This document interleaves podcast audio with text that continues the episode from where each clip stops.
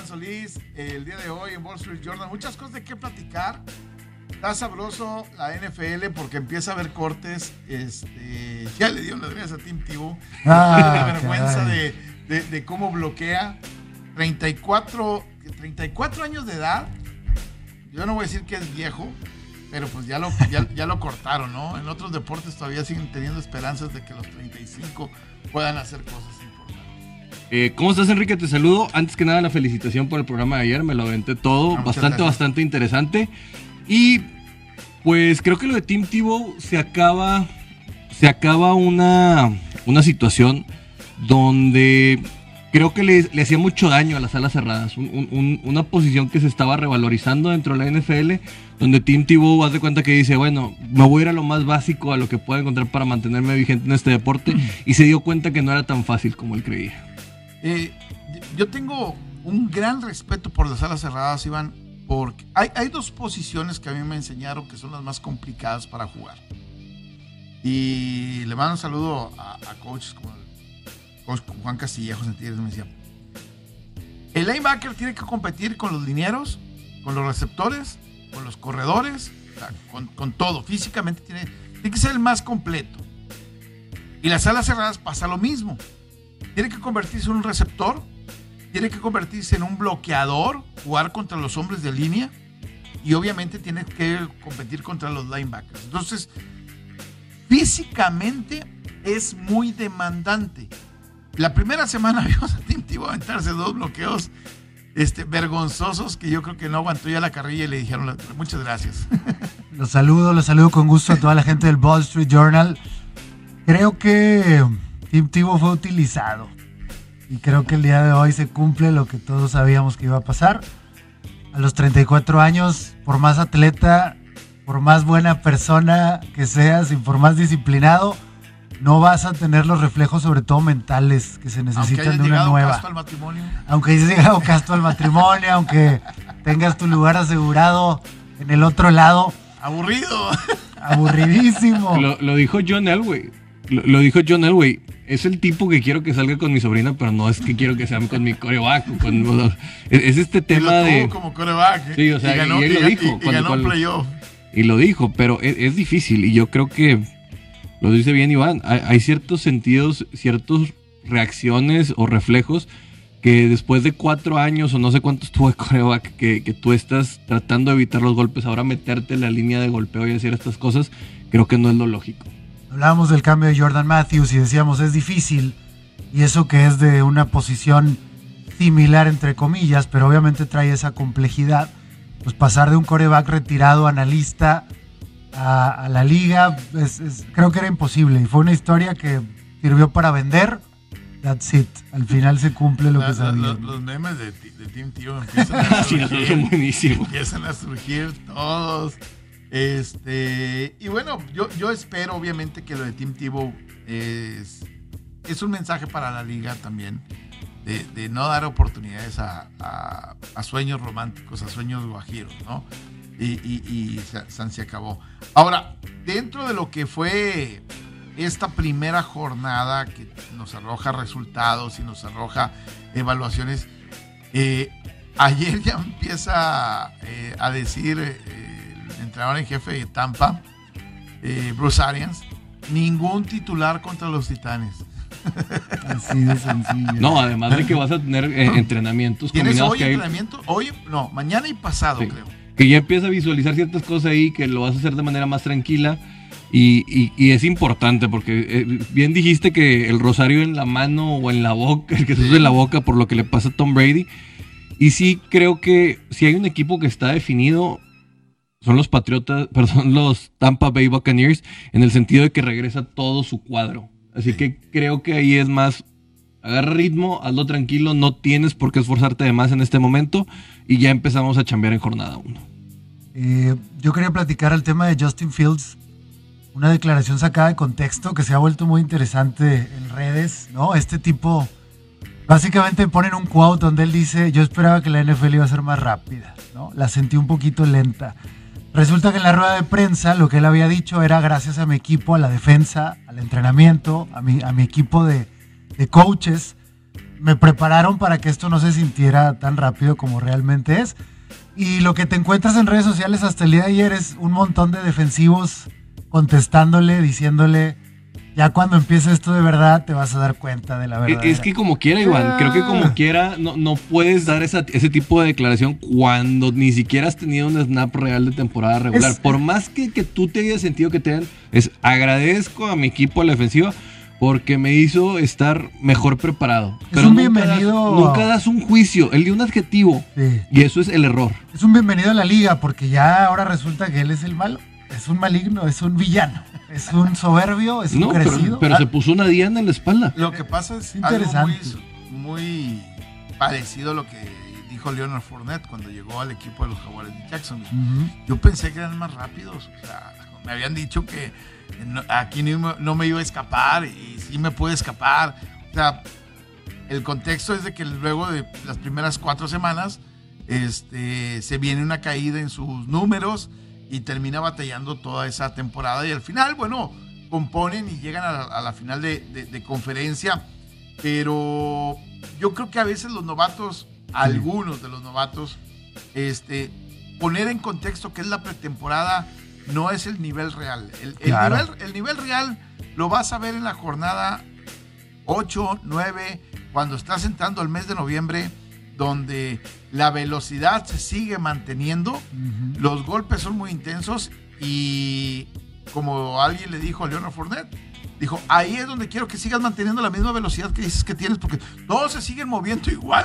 Y, entonces, y tú a lo mejor te vas a sentir más mal lento. Y cuando- Tú te vas a sentir mal lento. Cuando no tengas a tu tackle izquierdo titular o a tu guardia derecho o estas situaciones eh, eh, que eh, van a venir en otro momento. Eh, eh, eh, exactamente, ¿no? Eh, de, la, de las notas el- eh, del día de ayer este, que no tocamos y que creo que merece un poquito más de, a lo mejor, lo de Isaac Alarcón. Sí. Eh, Isaac Alarcón, toda la segunda mitad lo juega. 35 snaps me parece que tuvo en el, en el- en el partido. Muy buen bloqueo. Eh, además del buen bloqueo, no permite captura. Eh, es de lo más eficiente que tiene la línea ofensiva de los vaqueros en la segunda mitad. Y creo que esto lo está acercando a quedarse dentro del equipo. ¿eh? Yo lo que veo es, bien lo dijo el coach Bocas, su juego de pies es muy bueno y, migrar de tackle a guardia pues te da una oportunidad más sencilla. El tamaño lo tiene, la fuerza la tiene y creo que está viéndose bien. Creo que por lo que está pasando Mick McCarthy es buscando darle más, eh, consolidar su juego, el pass protection, la protección de pase que sí por ahí se veía que antes le podía estar costando, pero que en este momento creo que va evolucionando y tú te das cuenta que si ya en dos juegos llevas tantos snaps es porque sí quieren ver algo en ti y el siguiente se va a ver probablemente que también tenga la oportunidad porque puede ser estos jugadores de rol que va a estar tomando oportunidades conforme va pasando la, la temporada. ¿Cuál es la probabilidad de que se mantenga el roster? Yo creo que ahorita estamos en un 50-60% de que se pueda quedar, ¿no? Yo, yo creo que todavía es 50-50. Este, y si no es, voy a decirlo, eh, los vaqueros, yo creo que alguien más lo está viendo. O sea, si no es los vaqueros, el tipo va a tener eh, por lo menos cabida en la escuadra de prácticas de, de- de algún otro equipo. O sea, creo que él está haciendo bien las cosas. Eh, va a tener más repeticiones. Creo que si en este partido vuelve a entrar eh, y tiene el mismo número de repeticiones, creo que Dallas lo está considerando eh, firmemente para tener este.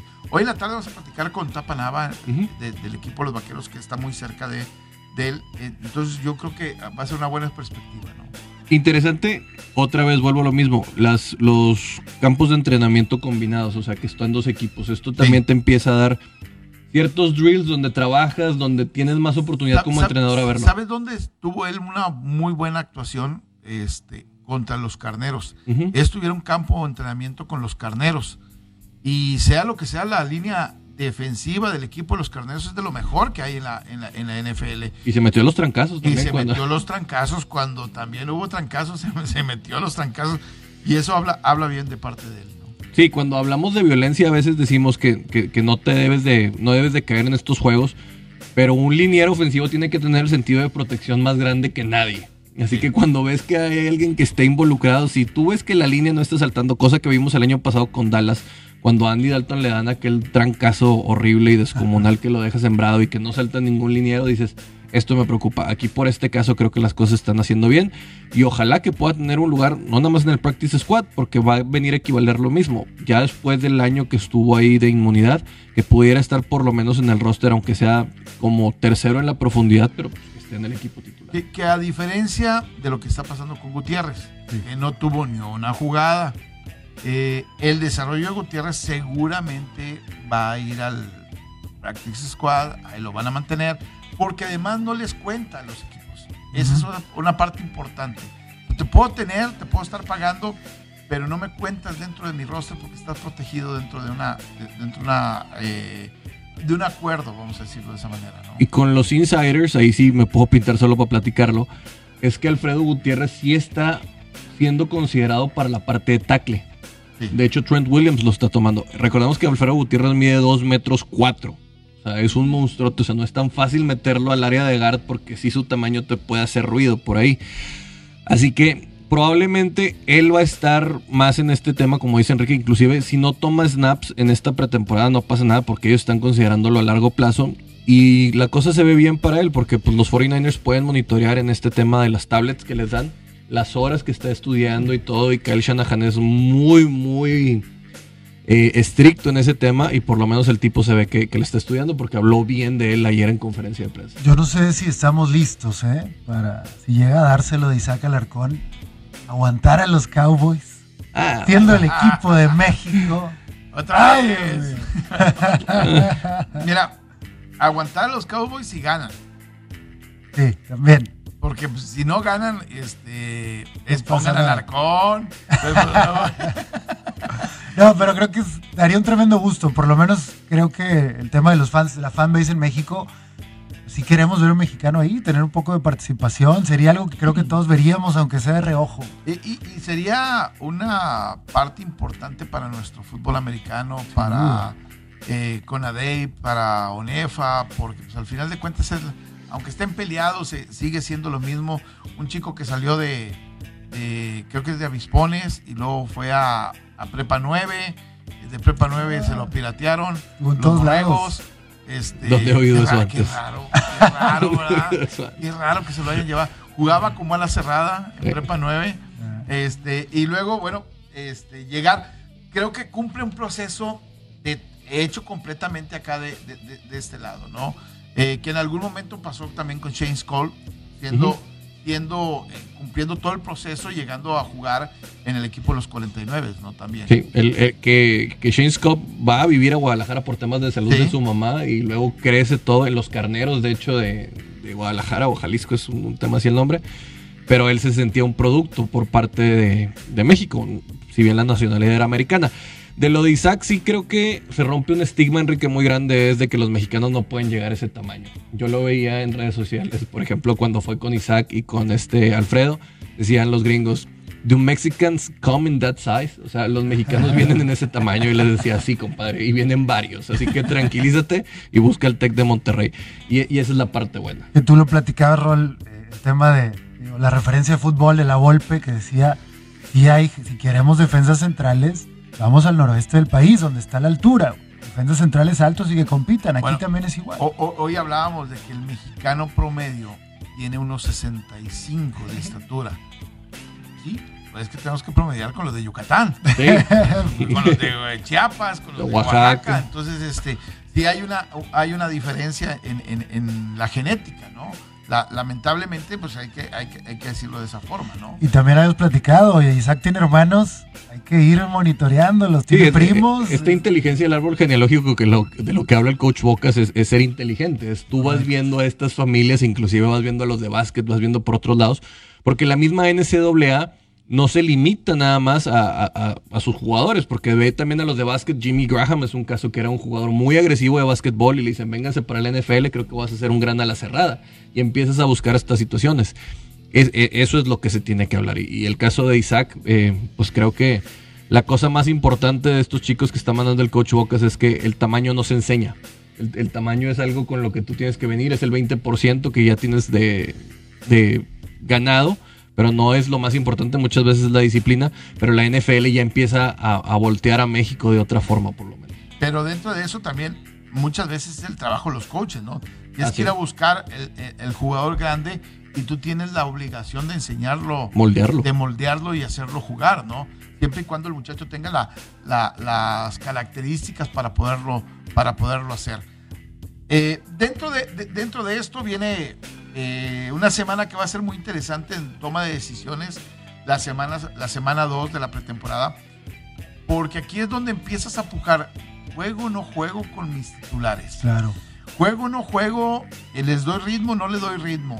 Eh, puede ser que venga alguna lesión y ya no tenga tiempo para poderlo recuperar, pero la otra es, no tengo ritmo al inicio de temporada, porque además voy a tener una semana Van a ser 15 días entre el primer juego y el último partido de pretemporada. Entonces, e, e, está el, contraste en la toma de decisiones de algunos coaches va a ser muy interesante. Y algo aprendimos de la anterior temporada es que la pretemporada es más necesaria de lo que creíamos. Y creo que justamente se confirmó. Vimos equipos completamente fríos, fuera de ritmo, justamente porque faltó esta participación. Entonces creo que ya también la NFL está apreciando un poco más este momento pero también está el tema de cuidarte de lesiones, también está el tema de hasta dónde quieres mostrar tus secretos. Y otras noticias de lo que se puede hablar de pretemporada es que, por ejemplo, equipos como los Atlanta Falcons ya declararon que están 100% vacunados. E, esto es una buena noticia para la NFL si vemos que bien otros equipos como los Washington Football Team están batallando con este tema por las ideologías que serán muy personales de cada jugador, por lo menos ya vemos otros que sí están mirando hacia ah, ah, Ahí hay un tema con los Reyes, ahorita lo platicamos. Antes déjeme decirle que el torneo Grita México nos trae un partido muy interesante, Monterrey contra Cruz Azul. Monterrey ganó a Pachuca 3 a 1, Cruz Azul ganó al equipo de Toluca. Regístrate en caliente.mx, recibe 400 pesos de regalo en tu primera apuesta.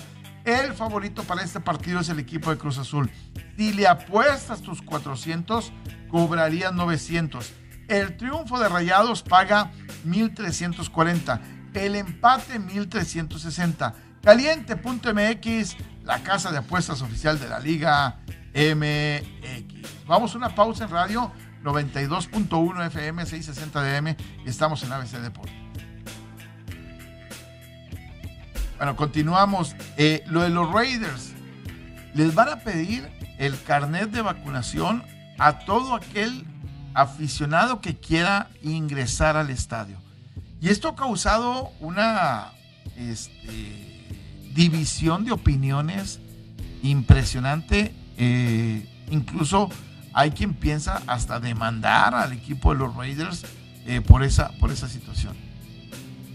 Híjole, creo que no va no va a proceder mucho porque creo que siempre tienen el derecho, así como hay zonas grises para que puedan hacer muchas cosas y que puedan dar la calle sin, sin cubrebocas, creo que ya en muchas situaciones se está pidiendo esto. Así que qué lástima que no lo consideremos una prioridad, ¿no? Por la seguridad de todos y por mucha gente que es tan, ¿cómo decirlo de esta manera? Eh, tan vulnerable ante este virus, pero pues sabemos cómo es la sociedad, inclusive aquí en México tenemos factores antivacunas y pues está pasando. Ya es un tema de libertades, es un tema político, es un tema de que se pone un poquito sucio. Yo creo que también ahí la NFL tiene que ser muy inteligente, pero al final de cuentas creo que ya la línea está dictada. Los jugadores o equipos que se arriesguen saben lo que puede pasar. Vamos a ver qué pasa cuando se dé el primero que no quiso vacunarse y que le llegue a dar COVID va a ser un tema que va a hacer ruido. Y lo que les va a costar. Y, creo que también nos va a estorbar un poquito para el análisis deportivo, porque se va a volver un tema más de, creencias y filosofías. Pero pues también va a ser un tema inevitable, es parte de la sociedad americana la libertad de expresión y, hay un tema ahí que hay que cuidar. Sí, hoy, en redes sociales Jorge Cantú, el, el, Bronco que juega hoy en Liga Mexicana y un tipo que tiene 100 cuadrangulares en Grandes Ligas, 100 cuadrangulares en, Liga Mexicana, es el único que lo, que lo ha podido lograr. Este, dice, afortunadamente porque me vacuné eh, con esta nueva cepa, eh, me está dando, o sea, le pegó fuerte y sale en redes sociales a decirle a la gente, va, vacúnense. O sea, tuve tres días, a pesar de estar vacunado, que fueron verdaderamente complicados y que a lo mejor mucha gente no, no lo está entendiendo de esa manera, ¿no? Ay, híjole, es que se, ha, se ha intentado, pero pues a fin de cuentas cada quien quiere correr el riesgo. Creo que la NFL está haciendo bien. Porque más allá de eso, Enrique, creo que lo que peligra son tus activos, que son los jugadores. Y, ahí tiene derecho la NFL a tener esta parte. Traías un tema, me reclamaste ayer. Ah, en la noche. No, no, no, me bueno. reclamaste ayer en la noche. Ayer dijeron que, los, que, los, mariscales no te gustó algo que dijimos. Que los mariscales están diciendo que la defensiva de Rams es la mejor de la liga. cuando se le fueron cinco titulares. No importa. A canijo. A canijo. Entonces, eh, todavía. te, voy a dar un, te voy a dar un contexto anterior. Se le fue el coach también. Exactamente. Cuando se va Wade Phillips todo el mundo dijimos, esa defensa se va, se va, se va a caer. Y el año pasado también se le fueron dos o tres jugadores titulares. Y lo, lograron suplirlos y llegaron a poner al equipo en el más alto nivel al considerar incluso que era la mejor defensa de la liga con el mejor jugador de la liga. Entonces yo quiero darle el beneficio de la duda a Sean McVay de saber qué es lo que está haciendo, de entender dónde tiene que recortar y, saber qué es lo que trae detrás.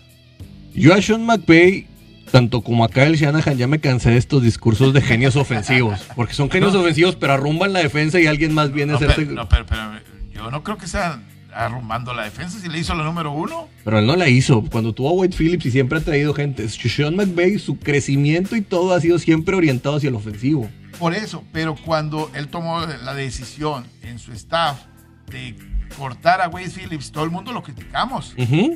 y, terminó trayendo un tipo que hizo un trabajo espectacular y que en este caso Raheem Morris nadie pensábamos que fuera a mantener el nivel de, defensa que, que, mantuvo la temporada pasada. Pero vuelve a salir, o sea, vuelve, o sea, es bien difícil que aguantes tres cortes y sobre todo cuando pierdes a Troy Hill, pierdes a Josh Johnson, pierdes a Samson Ebukam, eh, o sea, se te van muchos jugadores, se te van por lo menos cinco jugadores y se te va tu coach y se te va tu, se, te puede ir inclusive... el coach, ya, se ha Sí, ya se ha ido, pero se, te va se te va este factor de que puedes estar perdiendo filosofía y yo en lo personal acabo por ver en años pasados como el hecho de que pierda con San Francisco, San Francisco estando tan mal cuando el, el, el coreback que le ganó está de tercer coreback en Jacksonville, como para que me estén diciendo que esta defensiva puede estar tan bien como muchos lo manejan. Bajo a Leonard Floyd de Chicago, como linebacker eh, exterior. Eh, eh, sí.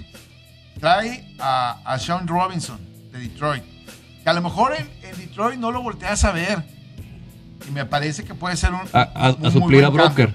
Sí. Trae a Justin Hollis de Denver. También. sí, o sea, perdió jugadores. Trajo Darius Williams de, de Baltimore también. Este, o sea, sí perdió jugadores y a Kenny Jones también de, Baltimore. Entonces, en un cambio. Eh, y perdiste. Pero, en el valor de... Los linebackers hoy me parecen mejor que la temporada pasada. Leonard Floyd y Kenny Jones me parece que, son mejoraste en esa posición. mira, a mí en lo personal, la salida de Broker no, no estoy seguro que lo pueda venir a, suplir el señor Robinson por ese lado. Eh, acabas por tener, tú juegas cuatro, juegas 3-4. Eh, no sé si por el otro lado puedas tener la presión necesaria para complementar a Leonard Floyd. Y sabemos que si bien ellos no son muy agresivos por los lados exteriores porque basan mucho el tema en los tackles defensivos, yo sigo creyendo que en el perímetro lo de Josh Johnson y lo de Troy Hill les va a acabar por pesar. Puede ser, yo sigo pensando que este equipo tiene el talento han perdido jugadores en, en los últimos dos años. Y dices, bueno, se fue Damaconsu, se va a caer el equipo. Se fue el, el otro linebacker externo que estaba con el equipo de, de Jacksonville. creo. Dexter Fowler. Eh, eh, Exactamente. También va, va- va a caer. Y me parecían peces más gordos que lo que acabas de perder. Y el equipo tuvo una, una reacción positiva hacia arriba. Yo, al contrario, sigo creyendo, por ejemplo, cuando vi a Davante Adams quemara tan fácil a, a Jalen Ramsey en el juego de playoffs, donde simplemente por un esquema de, de movimientos te acaba por pesar, traes a cornerbacks y a safeties nuevos a suplirlo. Bendito sea el dios de la NFL, pero que los agarre para que produzca la ofensiva. Lo Porque de Jalen Ramsey todavía no está, ¿eh? ¿Eh? Lo de Jalen Pues Ramsey. eso es lo que estoy diciendo. Todavía hay temas ahí que yo creo que se basan mucho en un sistema donde estaba eh, la fortaleza en, Aaron Donald, que hace muy valioso el tema que te permite con los dobles y triples bloqueos que te jueguen otros jugadores. Pero el problema es que pues está la rotación y creo que el elástico va a dar hasta cierto grado. Y sobre todo con los tantos cambios, yo no creo que le vaya a ayudar a, a Sean McVay, sobre todo en un año en el que va a estar desesperado. Porque si Sean McVay no, no, no queda en el Super Bowl por lo menos este año, yo creo que ya le van a estar dando las gracias porque ha empeñado demasiado el futuro del equipo por no saber draftear. Es un tipo que no sabe ir al draft. Al, al día de hoy, en, en los analistas medios, los tops ponen a Washington y a Tampa por encima de, de los Rams. De la defensa. Sí. O sea, ¿la defensa o, o- o de en general? No, nada más No, la defensa. defensa. La defensa. defensa. Porque piensan en, la- en- en- en- en los ajustes. Pero mira, este, dices, pues no, no supo draftear.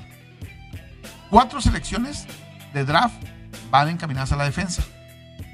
Sí, pero Sí. vuelves a no tener Dos, una primera. Una tercera, que Ujú. es eh, linebacker eh, interior Ernest Jones.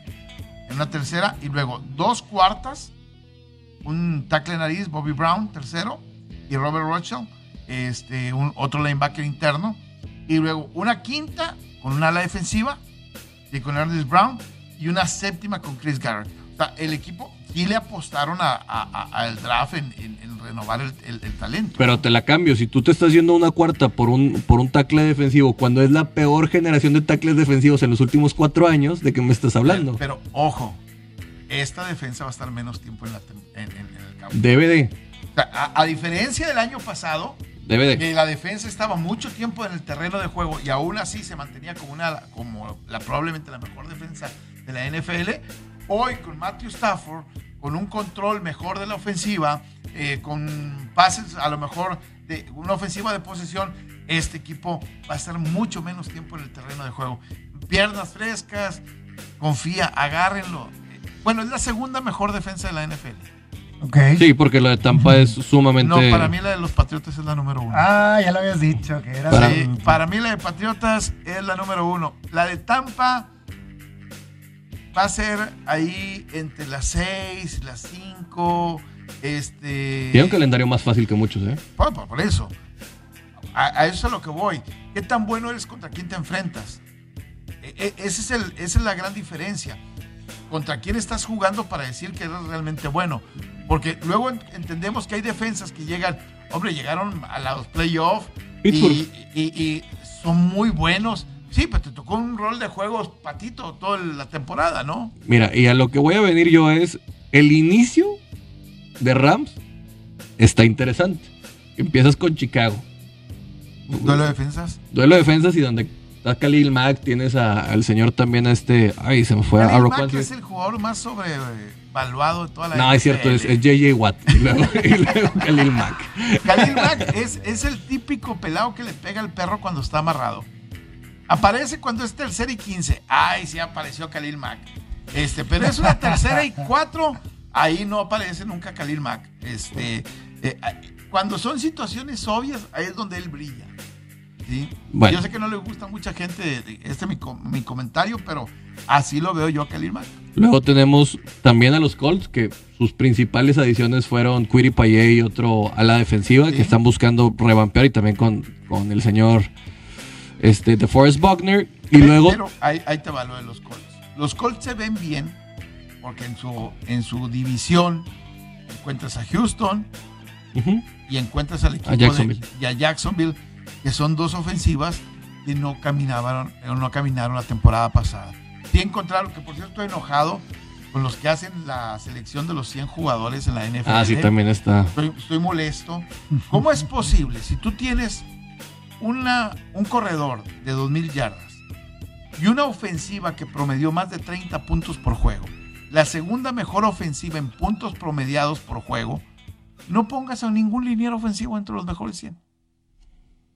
Sí, sí, sí, sí vi O sea, ese, ese retweet. Ahí dices tú, espérame, no, no, no, no es justo. Hay tipos que se lo No es merecen. congruente. No es congruente. Sé que no somos un equipo sexy, que nos llamamos la atención, pero tampoco frieguen. Y luego ya, el, y- y para cerrar septiembre tendrían a los Tampa Bay Buccaneers. Así que tiene una, una aduana muy interesante Muy para empezar. Defensas que yo siento que son agresivas, que, que van a ser juegos más sucios, más ríspidos, más, más de, otro, de otro estilo. Y que no lo quiero decir, pero la salud de Matthew Stafford, él siempre juega con dolor, pero siempre acaba menguado por estas situaciones. Así que yo, desde mi punto de vista, con los Rams, sigo sin creerle mucho a Sean McVay, como no le creo mucho a veces a Kyle Shanahan por este tema de los genios. Y no ha logrado nada. O sea, eres genio porque no te pueden decir campeón. Así que siempre está este mote. Y yo sí quisiera ver a esto, porque yo sí siento que por lo menos a, a los Rams nos estamos yendo más por Matthew Stafford que por el, el contexto general del equipo. Sí, yo creo que es mucho mejor equipo que Matthew Stafford también. O sea, Matthew Stafford para mí es uno de mis corebacks favoritos en la NFL. Si tú me das a escoger cinco corebacks, yo voy a poner a Matthew Stafford siempre dentro de esos. Este, pero sí creo que tiene un muy buen equipo en el entorno. Y si ellos pueden encontrar quién corra la pelota, este, pueden hacer que el equipo funcione mucho mejor. Además, estás hablando, Enrique, de mi coreback de fantasy. Señor Matthew Stafford. Ayer lo escogiste y No, tuviste ya lo decidí, no lo van a querer, ya me lo sé, ya sé dónde lo van a dejar. Voy a tomar el riesgo porque Enrique dijo que me iba a llevar al campeonato, el señor Matthew Te va a Stafford. llevar al campeonato. Yo ya tengo mi nombre de fantasy y les va a dar miedo, güey. Es Fear the Beard. Beard the Beard. Me gusta. Pero en fin, eh, ¿te parece si vamos a corte? Porque aquí el productor ya se está jalando la barba. De que, que no, no, nos damos, vámonos a un corte eh, con. Antes, antes de ir a, a- a corte, si sientes calor, Hace sed, hace hace sed. sed, sudas, y ese es tu cuerpo que te está avisando, tengo sed, por eso hay que hidratarse. Hidratarse es como darte un chapuzón a pleno mediodía haciendo calor. Con E pura, ama tu cuerpo, hidrátate sanamente. Vamos a una pausa, 92.1 FM, 660 M, estamos en de Deportes. ¿Qué pasó en el béisbol, señores? El día de ayer, este, regresa Garrett Cole con el equipo de los, de los Yankees, ganan el partido, un buen duelo de, de, de- de picheo al final de cuentas, y son buenas noticias porque ahora van contra el dolor de cabeza llamado Boston. Si Yankees hubiera ganado la mitad, dividido con Boston al menos, en las series, estuviera en, el, pri- estuviera en primer lugar de la división. Ay, tú lo dijiste en aquel momento, el- esa era la importancia de esa serie. ¿no? Ahorita. Siempre ha sido. Eh, siempre- eh, ese es otra vez, vuelve otra vez a lo mismo. Eh, hoy doble juego, a las 12 mediodía el primer partido. El segundo juego, obviamente, va a ir por ahí de las 4 o 5 de la tarde, creo. Este, pero hoy ganas y alcanzas a Boston dentro, del- dentro de la división. Esa es la importancia de- de- del día de hoy para el equipo de los Yankees. Y podría acercarse a cuatro juegos o a tres juegos del equipo de, Tampa. y no Sí, nada más eso. El comodín, recordemos que Boston Claro. está a medio arriba de, de los Atléticos que pierden ayer y a uno y medio. O sea, ahí, aquí ellos si blanquean, en este caso, podrían estar tomando el primer lugar del comodín en cierto momento. Eh, exactamente, es una serie sumamente importante. Eh, Boston manda a Hawk 0-3, 2.94 carreras limpias el primer partido. Y Montgomery va por el equipo de los Yankees 4-5, 13-69. Este partido que se espera de bajas carreras. Ahora, creo que a Yankees le ha hecho bien la llegada de los refuerzos, aunque bueno, Rizzo se, se fue. Sí. Este, pero al final de cuentas creo que la segunda parte después del juego de estrellas para acá ha sido muy positiva para el equipo de los Yankees de Nueva York. Importantísimo para Yankees sacar el primero de la serie este de Hawk, que va a 0-3, pero que es un Chris Sale diestro que Ya por estadística debería de ganar el tipo, porque tiene mucha velocidad, tiene una curva tremenda, también un slider. Porque en el segundo picha Nathan Iovaldi. Y, y sobre todo yendo contra el señor Hill, que todavía no trae tanta experiencia, te puede venir a significar algo. Así que el primero es el que pegue primero en esta serie, probablemente vaya a tener la ventaja. Yo, yo, yo espero que Yankees este, gane a los Yankees el día de hoy. A, a base de batazos, a base, espero juegos de muchas carreras el día de hoy. No sé por qué. Eh, normalmente cuando juegan a mediodía, siento que la pelota en, en Yankee Stadium no es que huele más, es la misma, pero normalmente hay un poco, un poco más de, de carreras. ¿Por qué? No lo sé. Y normalmente puede ser así. La narrativa de los Reds también es muy, muy interesante porque ya nada más se colocan a un juego y medio. Recordemos que estaban a 5 del comodín, ¿eh? Y vienen haciendo las cosas bien y vienen con el bate muy encendido. Así que los Reds no, no, no los descuiden por ahí porque sí siento que, que todavía pueden hacer algo. Otro, otro de los equipos que, bueno, está en la pelea, obviamente, son, es Toronto. Toronto hoy contra los nacionales, eh, de los partidos interesantes. Eh, los Reds hoy que van contra los cachorros, se supone que deberían de... de- Los desarmados cachorros. Exactamente. Yo estoy esperando en los Reds que tenga oportunidad de abrir un partido en algún momento. Eh, Luis. sí que es esa, ¿eh? Ojalá. Sí, yo, yo creo que esa fue una de las situaciones a lo mejor que pensamos que puede ser positiva para él y en algún momento yo no dudaría que pudiera estar abriendo algún partido. ¿eh? Tormentas perfectas, te voy a decir por qué, Enrique.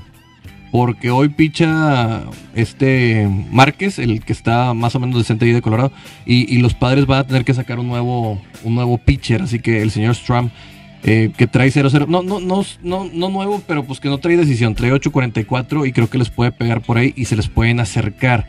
Y por el otro lado, Tampa hoy tiene que jugar contra Baltimore, que prácticamente debe ser ganado, pero picha el señor Mins, un tipo que de repente puede sacarles el único que tiene victorias, que está positivo en victorias.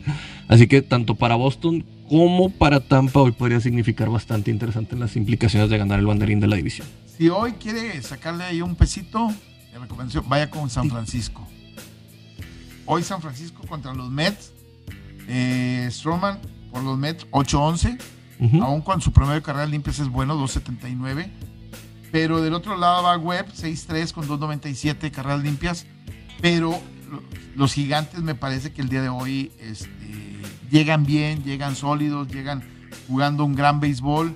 Eh, de, de hecho, han ganado los últimos dos, han ganado 8 de los últimos 10.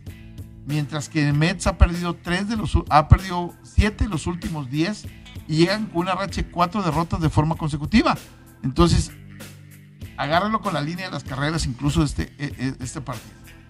Ese es el, es el único que les va a dar el día de hoy. Yo iría con. Framber Valdez. Está en menos 200, pero sí tomaría la, la línea. Aunque vayan contra Kansas City, que ha estado un poquito mejor últimamente. Pero sí siento que, que- que el señor Framber Valdez se lo puede llevar en las aspiraciones de Houston. Así que si les tuviera que dar uno es por ahí. Por cierto, anunciaron juego de Field of Dreams 2022.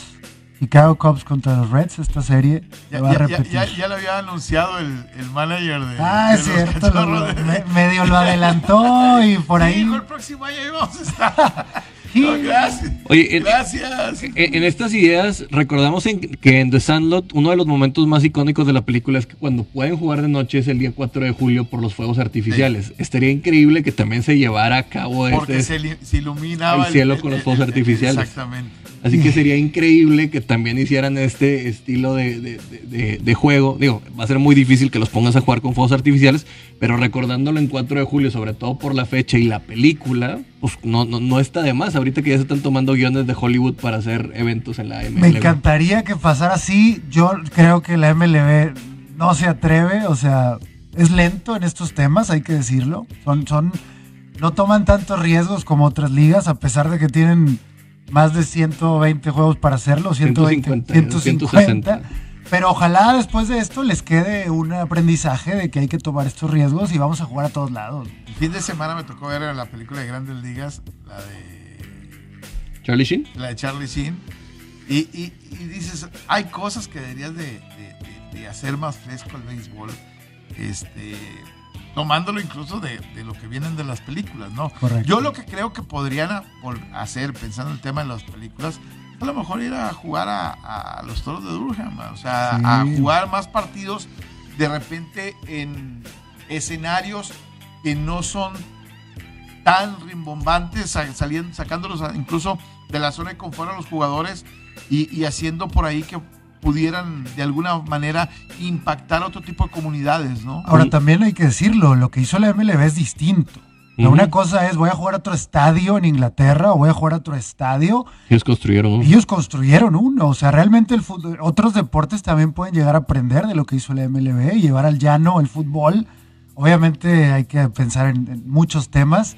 O el básquetbol, ir a las calles de Nueva York, a, las canchas callejeras. Hay cosas interesantes ahí. Ah, la, otra parte, creo que de perdido tienes que atreverte en, los uniformes retros, y todo ese tipo de cosas que no, no está pasando, ¿no? Hoy la NFL también tendrá que aprender un poquito de eso, ¿eh? Ah, eh NFL, hoy, por ejemplo, existe algunos equipos que no quieren jugar con uniformes retros, los, los titanes que no quieren revivir a los Oilers, que nunca jugaron en, en, en, Asheville, los Oilers, eh, que jugaron en Memphis, y, y, algunos otros este, escenarios que a lo mejor podrían tener también para llamar la atención, ¿no?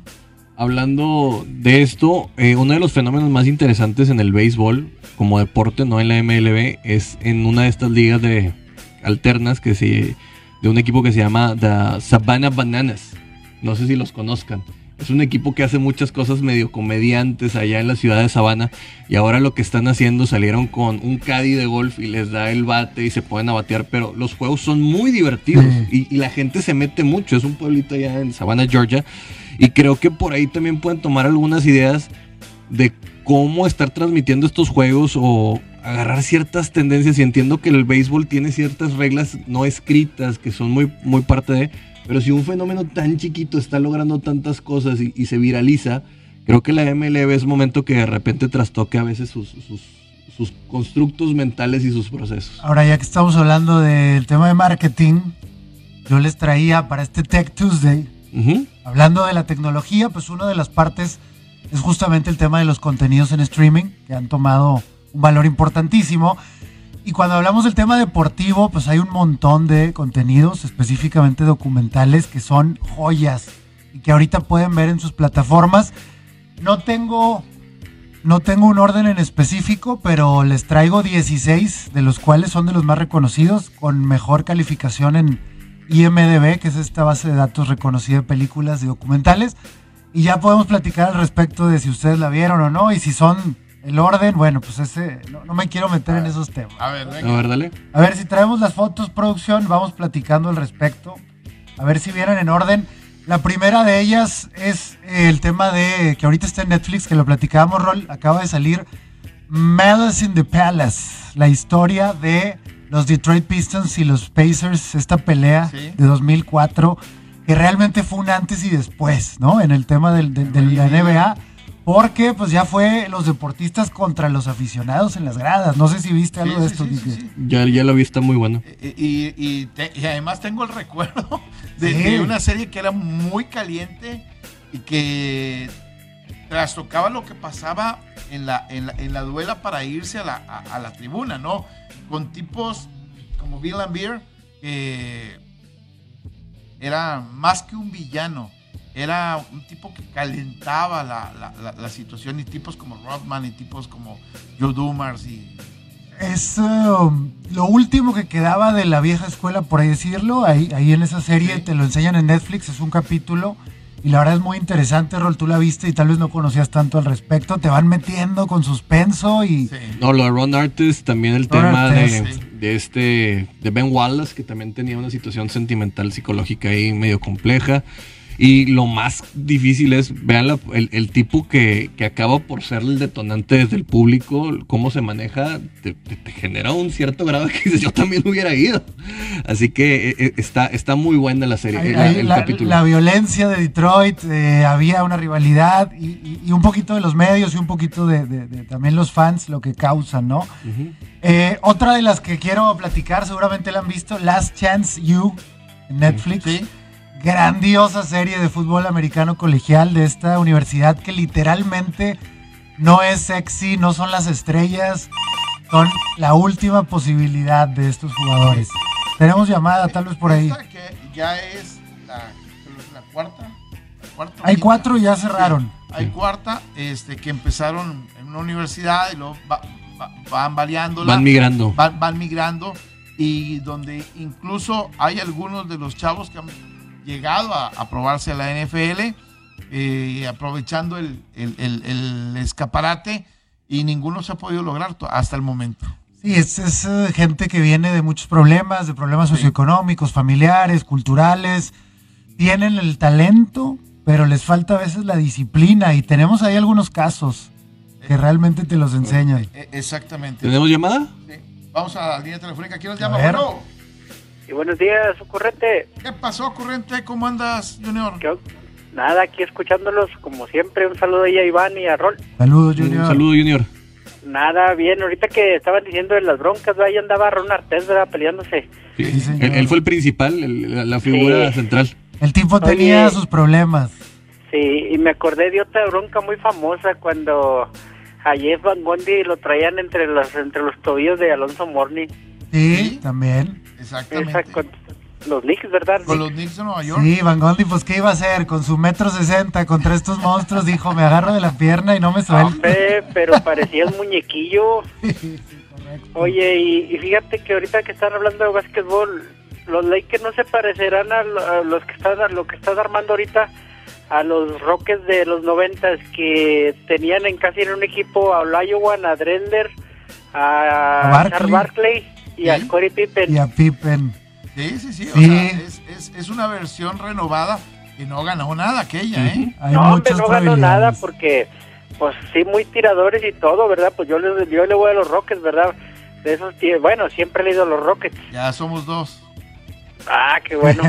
Fíjate que, pues sí, pero eran muy buenos a la, a la ofensiva, pero pues ya no tenían piernas y ¿quién defendía? Ese es el problema. Cuando tienes el promedio de edad de 35, 36 años, ya sé que son mejores atletas, hay tecnología, Vas, medicina. pero ya no regresas. Ese es el Sí, problema. pero a- así como son mejores atletas, también en, también vienen los de acá de abajo bien preparados. Exacto. Es correcto.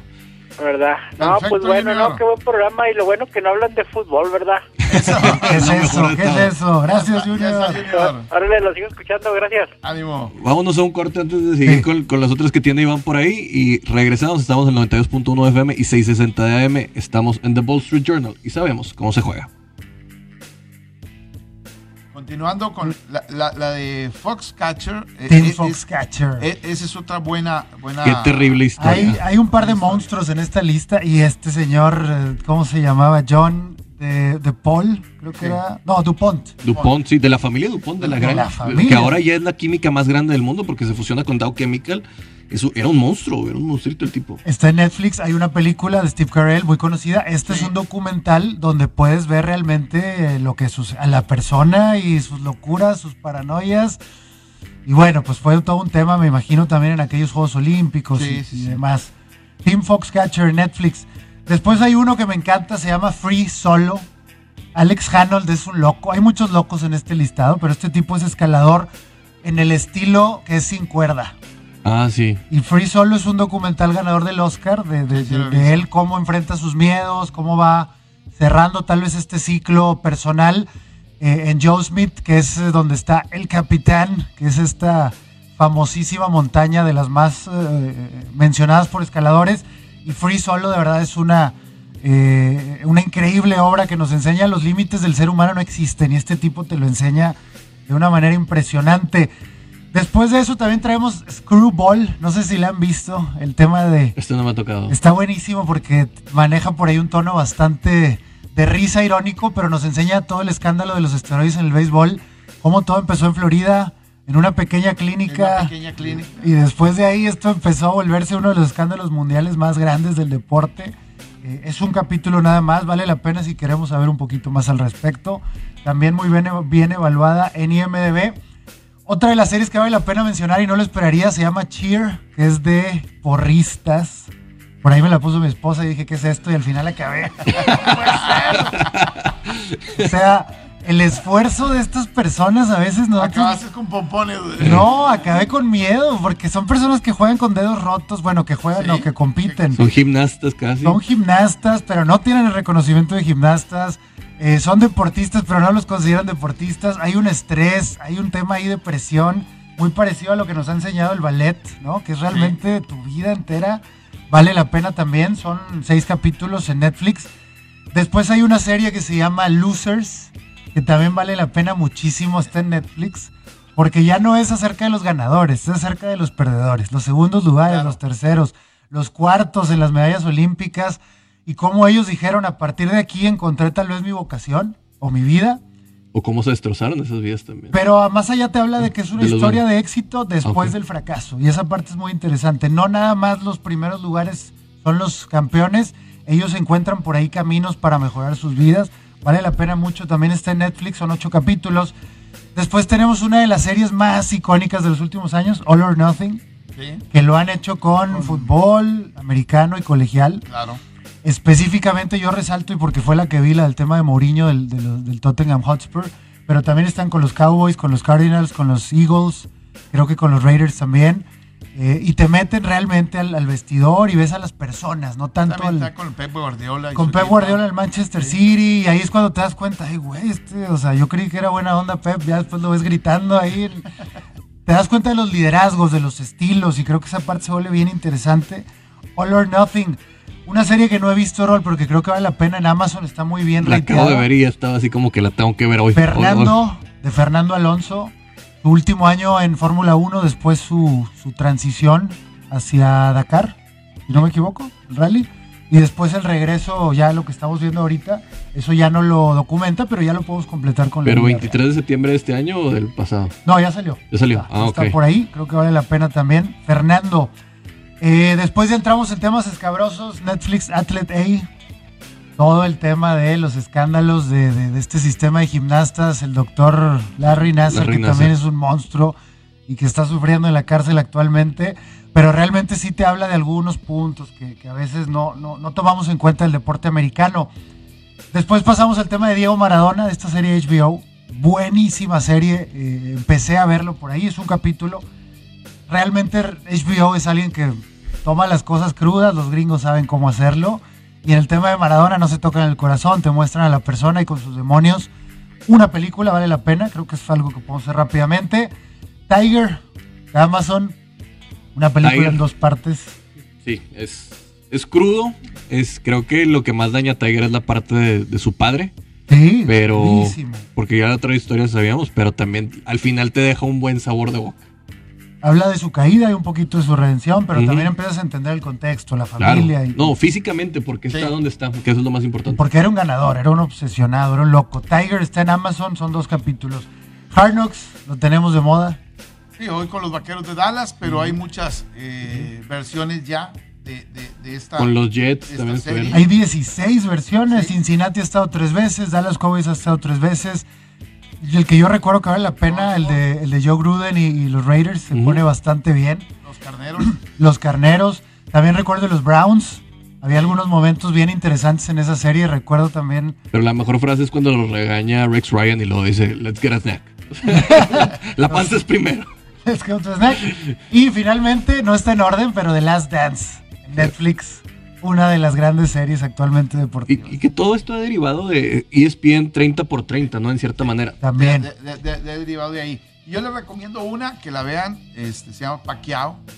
Es hoy que va a tomar moda porque pelea el fin de semana. Fin de semana. Manny, Manny Pacquiao eh, habla de lo que es su vida desde, desde abajo hasta pasar por la situación de convertirse en político, cómo trasciende él para su comunidad y cómo luego su comunidad se le echa encima. Mm. Este, así, está, está muy interesante la, la- la- la- serie. Hay, hay varias eh, versiones, pero hay una que se llama Pacquiao, así nada más, este, que me parece que es la que es la que está mejor, mejor realizada. ¿no? Hay, hay muchas autobiografías, hay algunas que yo siento que están adelantadas, ¿no? Todavía estás muy joven para contarnos la historia de tu vida de de cinco años, no, no. Pero vale la pena el tema deportivo en streaming, hay muchísimo Sí, para y- todos. Y, la de Pacquiao, pues pelado que ha ganado 10 títulos en, Claro. en- en divisiones diferentes. Un monstruo, pero del lado bueno. Exactamente. Nos vamos. Gracias. Quédese. Eh, regresamos un poquito más adelante, 2 de la tarde, con los mariscales para Mariscales. también de, de fútbol americano. Pero quédese a continuación. Viene béisbol y más. Con muchas cosas, obviamente, que comentar.